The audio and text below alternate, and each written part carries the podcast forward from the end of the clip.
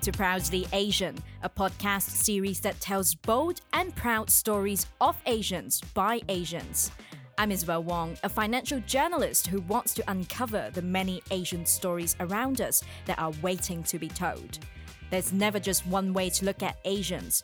This podcast will take you through a deep dive into the life stories, struggles, and triumphs of young Asians around the world.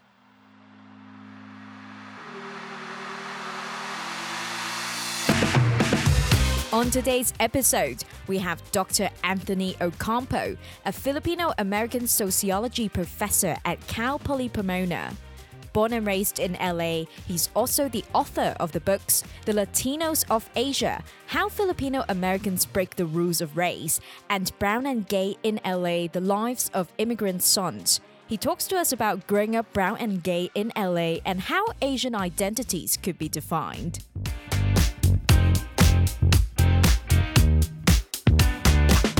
Welcome back to Proudly Asian Season 2. While we were away, we were definitely keeping ourselves busy trying to line up new episodes for the season. But so happy to be back with you all again. And since the launch of this brand new season falls in June, which is also usually when Pride Month occurs, we are kicking off the season with our guest, Dr. Anthony Ocampo. For Netflix fans, you might have seen Anthony on one of the Netflix documentaries, White Hot The Rise and Fall of Abercrombie and Fitch, where he talks about his experience of being discriminated against because of who he is. But now let's welcome our guest. Welcome to Proudly Asian, Anthony. Hey, thanks for having me. Thank you so much for coming on the show. But before we get into the actual conversation, I'm just really curious how did the Netflix filming go for you?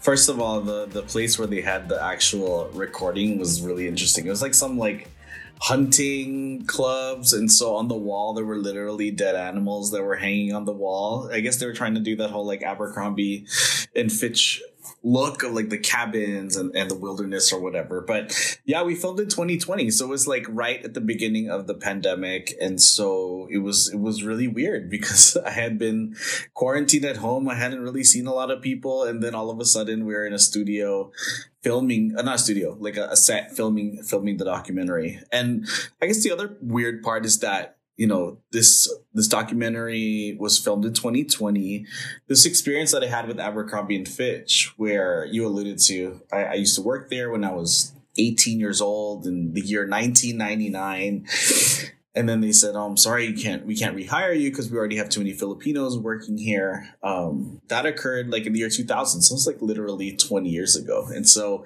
it was it, it, it was really funny to to talk about this period of my life that I thought was just like very much in the past. And then when the documentary came out in 2022, all of a sudden you had all these people from my different chapters of my life reaching out in social media and DMs saying you know, like, oh, good job on being on the documentary, but also sharing their own really messed up experiences with the with the store.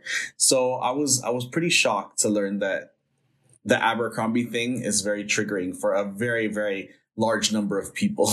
Yeah, it's funny you you mentioned um, about the set because I was actually going to ask you about because I, I, remember they had really interesting sets and now I was going to ask if they were real, but then you just answered my question. But um, I would like to get into um, knowing a little bit more about yourself by asking a question that I ask every single guest of mm-hmm. mine on the show, which is um, tell us a bit about your background. Who are you? What are you? And where did you grow up? Um, how do I answer this question? Who are you? It's such a big existential question these days. But yeah, I'm a I'm a son of immigrants. My parents are immigrants from the Philippines. My mom, shockingly, is a nurse. My dad worked in real estate. Um, I'm an only child, and I grew up in Northeast Los Angeles um, in a little neighborhood called Eagle Rock. Some folks that are Filipino might recognize it because it's a neighborhood with a lot of Filipino residents, both immigrants and children of immigrants um, yeah, so I grew up in LA, but in terms of my day to day life, I'm a college professor. I teach sociology at a university in Southern California, and I also consider myself to be a writer. Um, I like I write books, I write articles, usually about topics related to immigration and race, um, Filipino identity, LGBTQ issues. Um, what else can I say? I have a dog, so I'm a dog parent, but beyond that, that's Uh, pretty much it. Um, I also identify as queer, so that's an important identifier for Pride Month, of course. Mm-hmm. And I mean, just a quick follow up. Do you speak Tagalog? How many languages do you speak? Oh my gosh, do I speak Tagalog? You know what? If I am in the Philippines and I've been there for a couple weeks and I've had a few drinks, then I think yes, I would say absolutely I can speak Tagalog. but normally here in the United States, I grew up speaking English. Uh, I grew up in a household where both Tagalog and English was spoken, but like a lot of Filipino Americans, my uh, Tagalog skills are lacking, but I can understand Tagalog pretty well. So if you throw me in the middle of the Philippines, at least where they speak Tagalog, I can pretty much get by pretty all right. Mm-hmm. Yeah, I mean, you're definitely not alone. That, that's what I heard from um, some of my Filipino American friends as well. but um, specifically for yourself, what was it like growing up in LA in a Filipino American household? And and what is an experience that most Filipino Americans would, would find relatable? Yeah, I mean, uh, there's like about 4 million Filipino Americans at, at, the most recent count. And I grew up, I was lucky in that I grew up in a household that had a very strong sense of Filipino identity. So, what I mean by that is, like, you know, I had my grandmother here. Sometimes both grandmas were living here. We had aunts and uncles, cousins that lived in our household. And so, even though I was an only child, it felt like I was never really alone because there was always some extra relatives that were living in the house. And what was nice is that, you know, through those people, I had a lot of exposure to all things Filipino, from Filipino food to the language to um, Filipino, like pop culture, like t- TV shows, game shows, things like that. And, um, it was really it was it was a really tight knit family so we saw each other several times a month and there was always large family gatherings so i think that is something that a lot of filipinos relate to is this multi-generational household experience where it's not just mom and dad in the house but you have all these all these other people living there and uh, yeah i think that the other part of it too was i when i was younger i used to go to the philippines at least every other year for visits. And so um, I spent a lot of time there as a kid. Just going to the Philippines is a very different experience than like growing up Filipino in the United States because you're just surrounded by um, a whole different world. I mean, as much as you can grow up with Filipino family in the States, it's just totally different when you're immersed in Manila and just seeing everything, everyone around you is Filipino as well. And um, I mean, just a quick question What's your favorite Filipino dish? Oh my gosh. Um, I'm, I'm a I'm a palabok fan. Oh. And then if it's like a if it's like a cloudy day, I, I'm a big sinigang oh, yeah. fan as well. Um, what else? There's I like I mean, obviously like desserts are great. Halo halo mm. um is is the perfect summer summer thing to just feel refreshed. But I I you know actually let me give you a more obscure dish. When I was a kid, I think my favorite dish was paksiw lechon paksiw. Oh. I had an aunt that used to make it, and I just thought like, this is the most interesting thing I've ever tasted. Uh, but yeah, that was my. I would say as a kid, that's my favorite. I would take the paksiw and then take the sabaw and then pour it on the rice. So it was all like, you know, we do that with the yeah. The rice is all moist with whatever soup you have. Yeah. Um, but honestly, these days, I think my biggest comfort food is I, I love I I will forever love Filipino breakfast, like the top tapsilogs, longsilogs. Uh, whenever you go out on a Saturday night and you have too much to drink, it's the perfect hangover food. yeah, that definitely sounds nice. And um, now, I mean, I would like to switch the topic a little bit um, mm-hmm. and, and and talk about your experience growing up as a queer person in LA. Um, you mm-hmm. know, how was the experience for you? Yeah, it's a, it's it's it's funny because I think as a kid you don't really. I mean, I I, I was born in 1981, and so growing up in the 1980s, you had a very limited exposure to what gay or queer people were. I think the only exposure I had to it as a kid was seeing um, the topic of HIV or AIDS come up, and so being gay was equated to like a death sentence, which is obviously not the best example of, of of gay communities to grow up with. And in addition to that, the only gay people that I ever saw on TV were usually white gay people. And so for a long time, I think that I just didn't have the vocabulary to really articulate what I was feeling inside. Like I knew that I felt different from other boys that I was growing up in my family or in my school. And I think in retrospect, like when there's a certain age where a lot of boys start to have like crushes on girls or they talk about who they like in, in their school. And I always looking back on whenever when I think about this period, I always felt like I never really had that inclination to have a a real crush on a girl of course, like you said, you like someone just because you had to say something. But, but yeah, I mean, being gay didn't even really enter my um, thought process until I was much older. Because, you know, you grow up with very negative images of it, like for everything from the church says being gay is a sin to it's wrong or it's unnatural and then you also i think i saw like a few images of gay people from the philippines and almost always it was these like hyper flamboyant um like caricatures. Like i trust first of all let me just say that i absolutely love anyone that can be flamboyant man or woman non-binary whatever.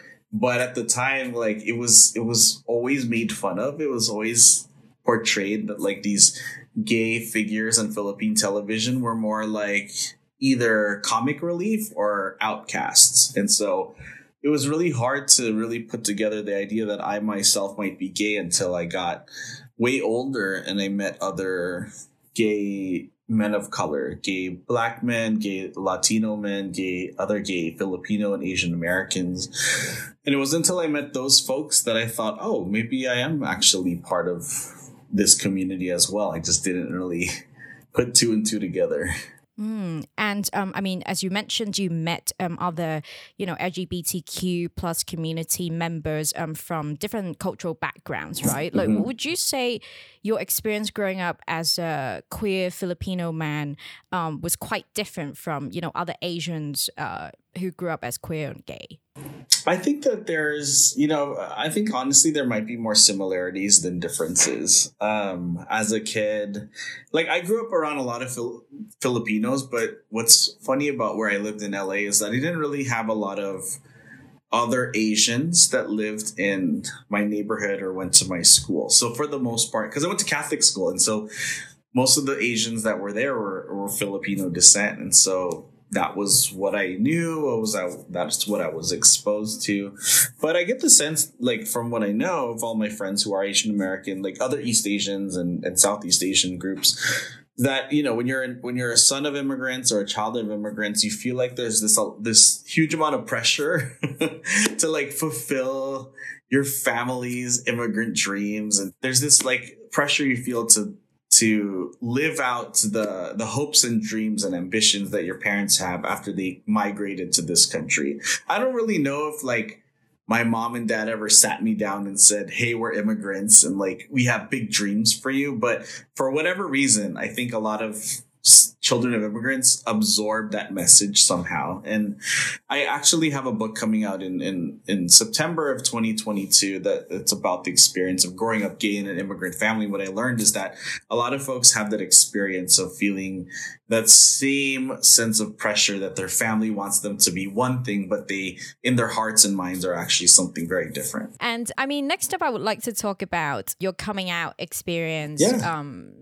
how how was it for you? Was it terrifying? oh, oh my god, yeah, it was really ter- Oh my gosh, yeah, it was very terrifying. Um, yeah, it was scary. I mean, I think part of it was shaped by the fact that I'm an only child, and so, I, and other people have told me this. They they've said like, oh, you know, I'm gay, but I have siblings, so like my siblings can, you know, my parents have their, my siblings to focus on or whatever um, to not disappoint them but i think it was really scary because i for most of my life always tried to be like the perfect son the perfect kid uh, I got good grades. I went to, to college. I went to graduate school.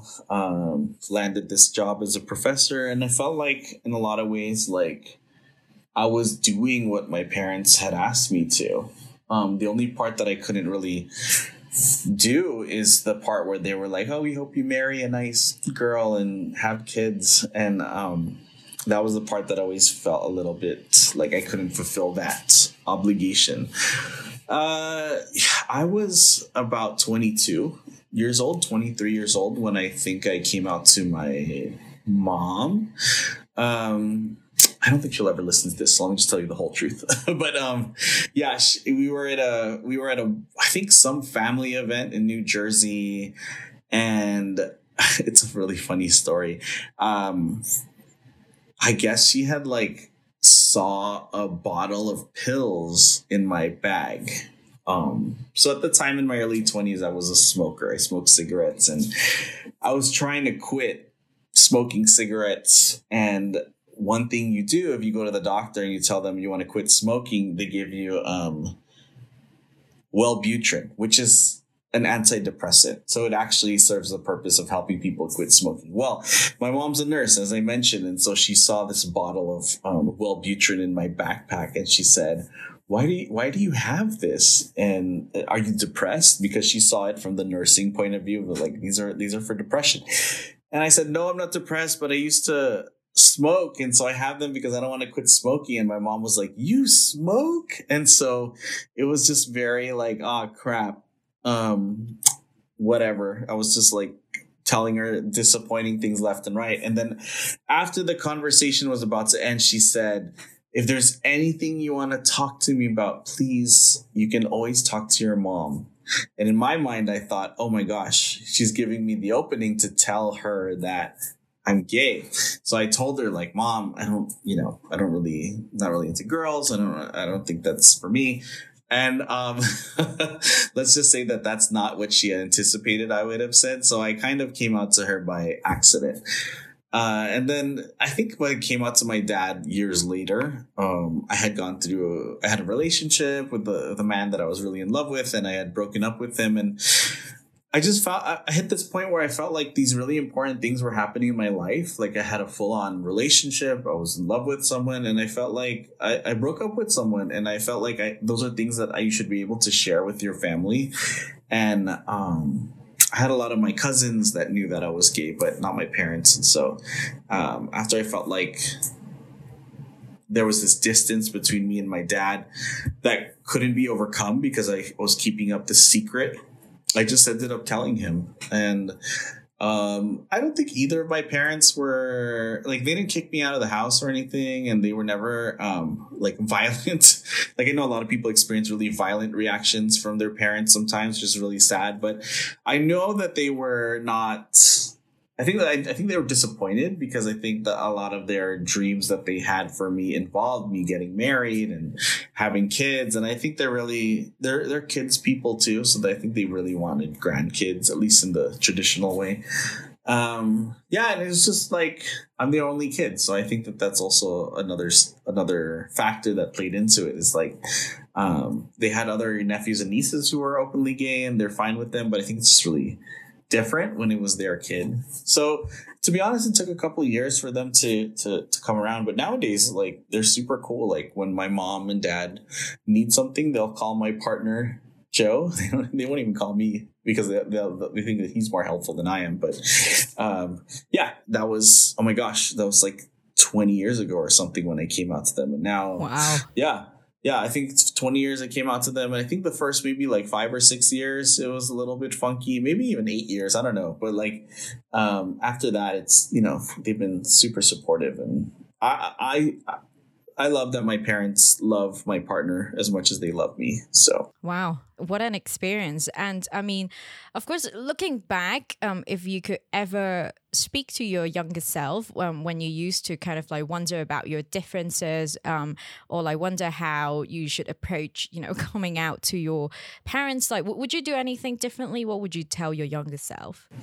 Oh, that's such a lovely question. I think that when you're going through that stuff, you really like I haven't really thought about this in a very long time, but I think that there was a, a point in my life when things were, um, you know, me and my parents weren't on the same page when it came to me being gay, where I used to like pray. I used to just ask God. I'm like, God, please just like get get us to whatever tomorrow looks like, whatever the next what's over the hump like just get me there as fast as possible because I really can't see it right now uh, and that was um, I was for a long time. I wasn't really sure if we would ever get to the point where we would be wholly accepting of each other, but but yeah, I think I would tell my younger, um, my younger self. I would say, you know, all those things that you used to get made fun of for, or or you used to get reprimanded for, all you know, dancing and singing and and acting effeminate and and just enjoying figure skating and gymnastics, all the things that you love to do that boys aren't supposed to do, quote unquote, you should just say, screw it, embrace those things and and and, and find joy in those things because there's actually a lot of other young boys out there in the world that love those things too. You're just gonna have to have faith that you're gonna find them one day. Mm, yeah, I mean, that's such a nice advice. And I mean, I'm going to get more of your advice as well, but this time it's not for younger self, but for like family and friends of, you know, um, people who are part of the LGBTQ community. Like, what will be your advice for those who are, you know, anxious about, um, the the sexual orientation of let's say their sons their children um, you know how could family and friends be supportive? Yeah i think that's a really great question.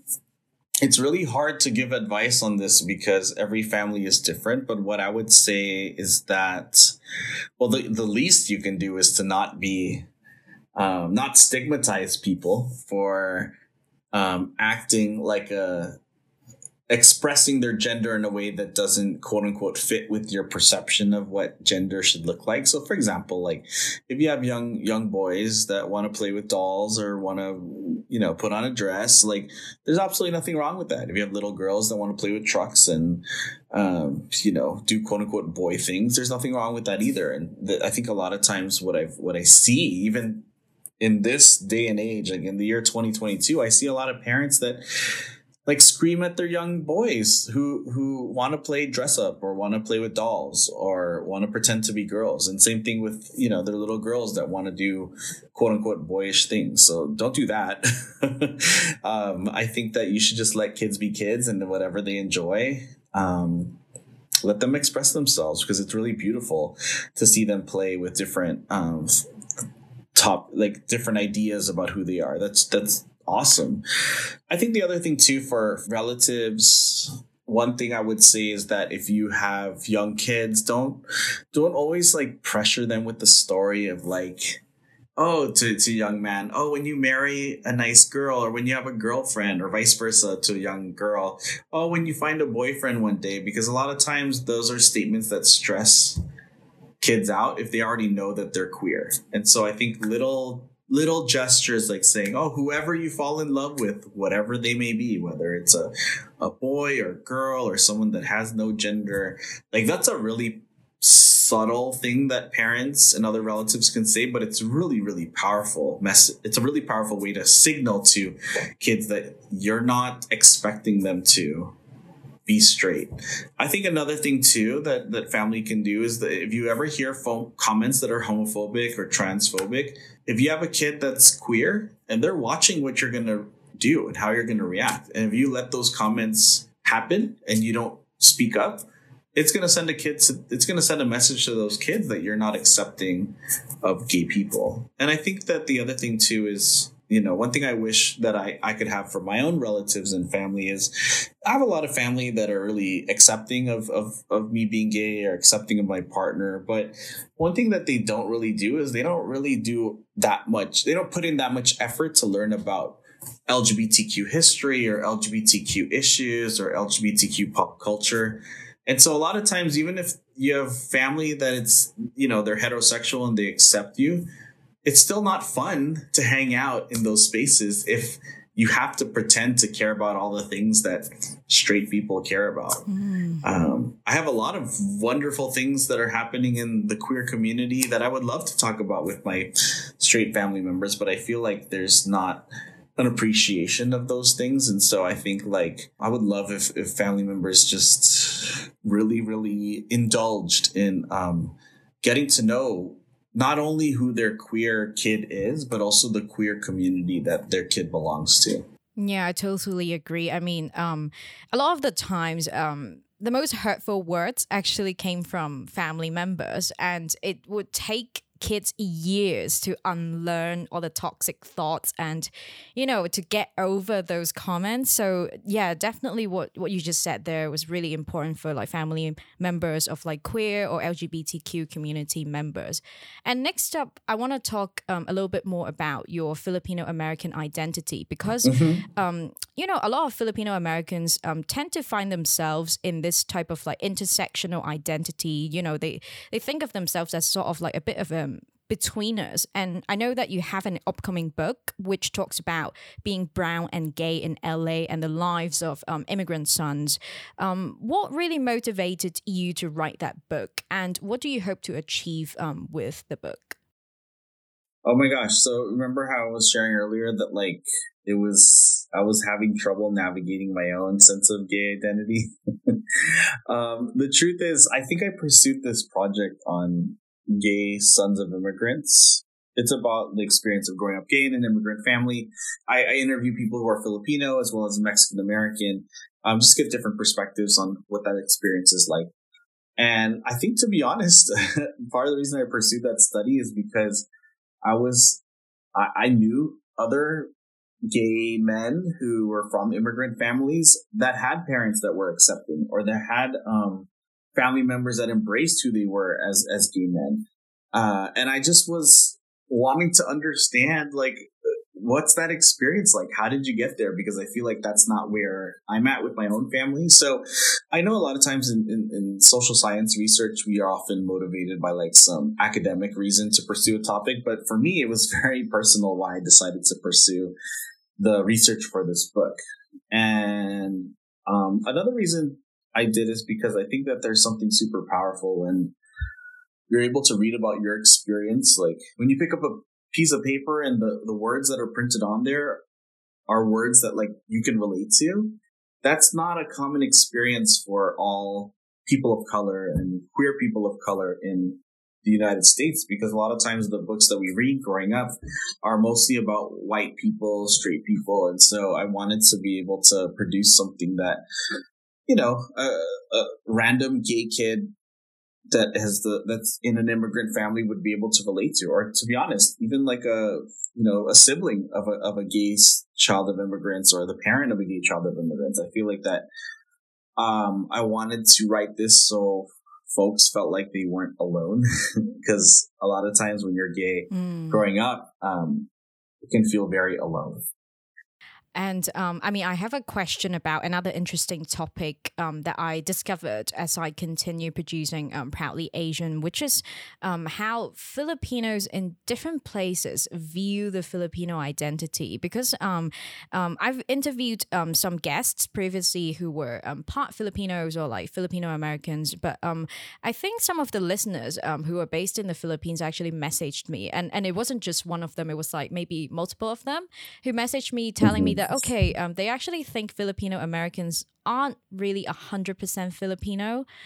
As as a Filipino American man, I just want to know how you view this. Um, yeah, I, I'm not a I'm not always a fan of of the litmus tests for who is authentically Filipino and who's not, right? Because I mean, even when you think about the history of the Philippines, it's like 7,000 islands of people that speak different languages, people that are of different skin tones and different religions. And so, you know, you can, you can pull that same card even with people that are living in within the boundaries of the Philippine nation, right? Uh, you can ask yourself like, oh, what about Filipinos who are Muslim or Filipinos who are darker skinned versus lighter skinned? And so I, I just don't think it's helpful to anybody to to draw a line that says you're Filipino, like I'm Filipino and you're not. I don't really see the the the purpose of that. I think like the truth is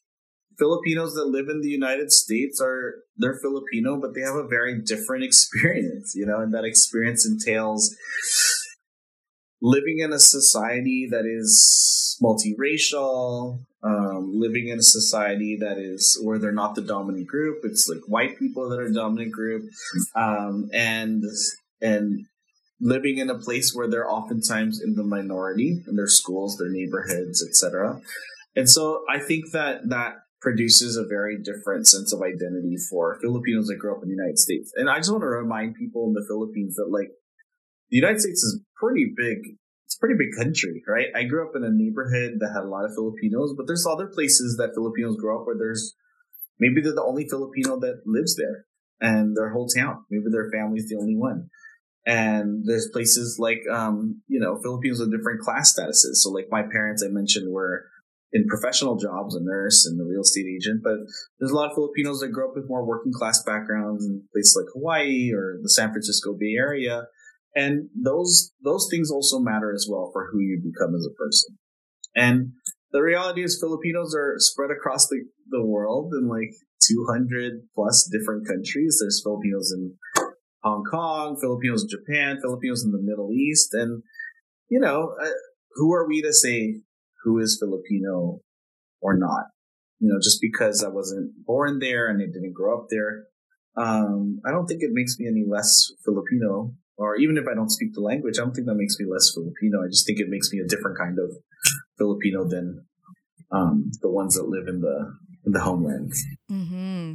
Yeah, I, I find it very interesting because, um, you know, like at the same time, Filipinos have have other fights. You know, like fighting to be recognized as Asian or Asian American, which is what you mentioned in your book. Um, you were not, you know, like there was this um university study that you tried to sign up for, but then they told you you were not Asian, and then at the same uh-huh. time, it's like um fighting to be seen as American, which is sort of um the issues that were mentioned in the Netflix documentary White Hot. You know, people have a very or people try to create a a very set image about what America looks like. Yeah. And I also remember um, a while back that um, on your Twitter you tweeted about how um, at you know some of the white colleagues they would sort of see you or, or, see you differently or were the way that they interacted with you were quite dismissive so definitely um, this is all contributing to the conversation of like um, I mean, it's not quite there yet in terms of the debate over identities, um, either in America or like outside America. Mm-hmm. I, I want to follow up on the concept of motherland because you did mention you know how does one define um, one's identity right? Like is it by blood? Is it by skin color? Or is it by lived experience? Wow that's a really wonderful question. Um, it's complicated. I think it's all of those things right? And i think that I mean, that's a hard question, right? Because if you say that it's lived experience, like, what do you do with a, for example, uh, like a white person that grows up in a predominantly black neighborhood? All of us, do they have the liberty to identify as black? Well, probably not, even though their lived experience is in a neighborhood where they're surrounded by mostly black residents. Um, is it by blood? Like, I, I hesitate about that question too, because we have we have a long history of using blood bloodline as a way to discriminate or to exclude i mean exclude people from accessing their basic rights. So like i think there's a lot of countries where bloodline is determinant is the determinant for whether you can gain citizenship. And what does that mean if you're not part of that bloodline but you've had people living there for generations? It's it's kind of messed up. And i think I, you know i live in the united states where um, this is a country where bloodline, you know, if you were even one thirty second African descent, it means you're black, and what that meant is you can't have access to the same rights that white people can. And so it's it's it's really complicated. Um, I think it to, to to a little cop out to your question. I think it's all of those things put together. It's like a it's kind of like a, an equation where it's not just what you look like. It's not just who your parents are. It's not just you know what country you're born in, but it's it's a combination of those things, and from those things you make a determination of who belongs and who doesn't.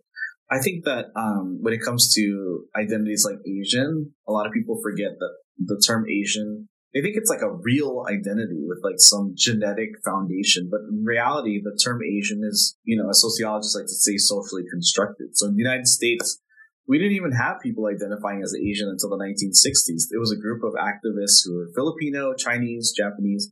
They were like, you know what? We're getting really screwed in this country. We're experiencing a lot of racism, but our numbers are quite small, so we should band together and let's create a new identity called Asian American so that we can fight for our civil rights in the same way that like black people Mexican Americans, uh, women are doing at the same time. Mm-hmm. Yeah, I, I, must say, um, I mean, I, I, really agree with what you just said. During wartime, like how people even identify themselves could be kind of like a based on a political reason or like based on a reason to protect themselves so yeah, I mean, I just would like to use this time to remind people that um, you know just because someone identifies as you know Filipino, American, Filipino, or Chinese, it doesn't actually tell the whole life story about that person. There isn't really kind of like a common experience that would be shared by um, everyone who shares the same ethnicity. But now it's time for us to move on to the next segment, which is called Bias. And in this segment, I'll be asking my guests biased questions they have got asked at some point in life. And in Anthony's case, biased questions gay people or Filipino Americans get asked a lot. So, Anthony, are you ready? Yeah, let's do it. Let's do it. First question Are you the boy or the girl? Oh, I hate that question. You know, I think that. Uh, I don't really get asked it a lot, but I think earlier in my um, gay life, people would like try to impose these these these this framework of like there's a there has to be a boy and a girl in the relation, even if both are both are boys. So yeah, I'm not I, I'm not a fan of that question. Um, I think that like the beauty of being gay is that you don't have to adhere to the rules of masculinity or femininity, and so you know, um, uh, with my me and my partner, we're we're both boys. all gay men must be very girlish. It's funny because people say that as it's, it's, a bad thing, but in a lot of ways, like if you watch like drag queens or or or men who express themselves in, in feminine ways, if you think about the the first men who were able to fight for the civil rights of gay people, they were very effeminate men, right? Because they couldn't fit in in society, and so they were the ones who fought the hardest. And so I think that growing up, we often think about being a man and being effeminate as opposite, but you can be whatever you can be whatever you want. I think that I've been really um, finding a lot of power in embracing um, non-traditional gender expressions. Very well said. And next question: Homosexuality is a mental disorder. Oh gosh, um, that one I have not come across, but among my older mentors who are gay that lived in a time when people framed it as a as a as a mental disorder. You know what? I think heterosexuality is a mental disorder because it forces it forces people to like it's a framework that limits the rights of women and limits the the agency of women and, and, and has this assumption that men are smarter, stronger, or, or more deserving of things. And so I think that that's terrible. And so like, you know, if I were to, to just in in jest jokingly say like actually no i don't think homosexuality is a mental disorder at all i think if anything heterosexuality causes folks more mental trauma than homosexuality and next up no one is born gay. You can just decide to stop being gay, right? No, I don't think it works that way. It's what wonderful thing about having interviewed people about their gay experiences is a lot of these people already knew from age four or five years old that they were they didn't have the word gay, but they were just different. So I think some people come into their queer identity at different points in life. You know, there's a lot of folks who are you know they assume that they're heterosexual and they date someone that, that's of the you know they're men they date women and they're women they date men. And then later on in life they meet someone and they realize actually wow I, I could fall in love with someone of the same gender. So i think that like sexuality is i don't think it's even as simple as like gay and straight. I just think that it's a spectrum where depending on your circumstance and your your life it could you can be different sexualities at different times of your life. And Anthony, you are Filipino, so you're not Asian. Oh yeah, so a lot of um, I think that a lot of Filipinos that grew up in LA, you know, when they hear the word Asian, they're almost thinking about Korean folks or Chinese American folks. Um, I think Filipinos are a little bit different because we have like the Spanish last names and then the the Catholic thing going on. And so when I wrote that book in 2016, I think that, you know, I interviewed people in 2009, 2010, where they would talk about, you know, Filipinos don't really fit in with Asians. But what's interesting about this moment with all this anti Asian violence, I think that it's actually like resurrecting Filipinos' sense of Asian identity because a lot of the people that have been attacked are Filipino women. And so, um, yeah, I think like, what would I say? Filipinos are Asian American, but sometimes they'll feel a little ambivalent. And of course, it depends what part of the country you're in. Like my cousins that are in New Jersey are like, yeah, we're totally Asian. But the ones here in the West Coast, you know, varied. They have varied, varied relationships to that identity. Interesting. And last question. Mm-hmm. You are not Filipino. Oh gosh. Um. Well, I think that that statement says more about the person telling it to me than myself. Like, I'm Filipino. What's funny is I, one of the nice things about growing up in a really strong Filipino family and community is whenever that kind of statement gets said, I really it doesn't really bother me in like in the least bit. I don't feel any like it doesn't feel like an attack because I know who I am and that's the end of it. Great. Thank you for playing this round of Rapid Bias, Anthony.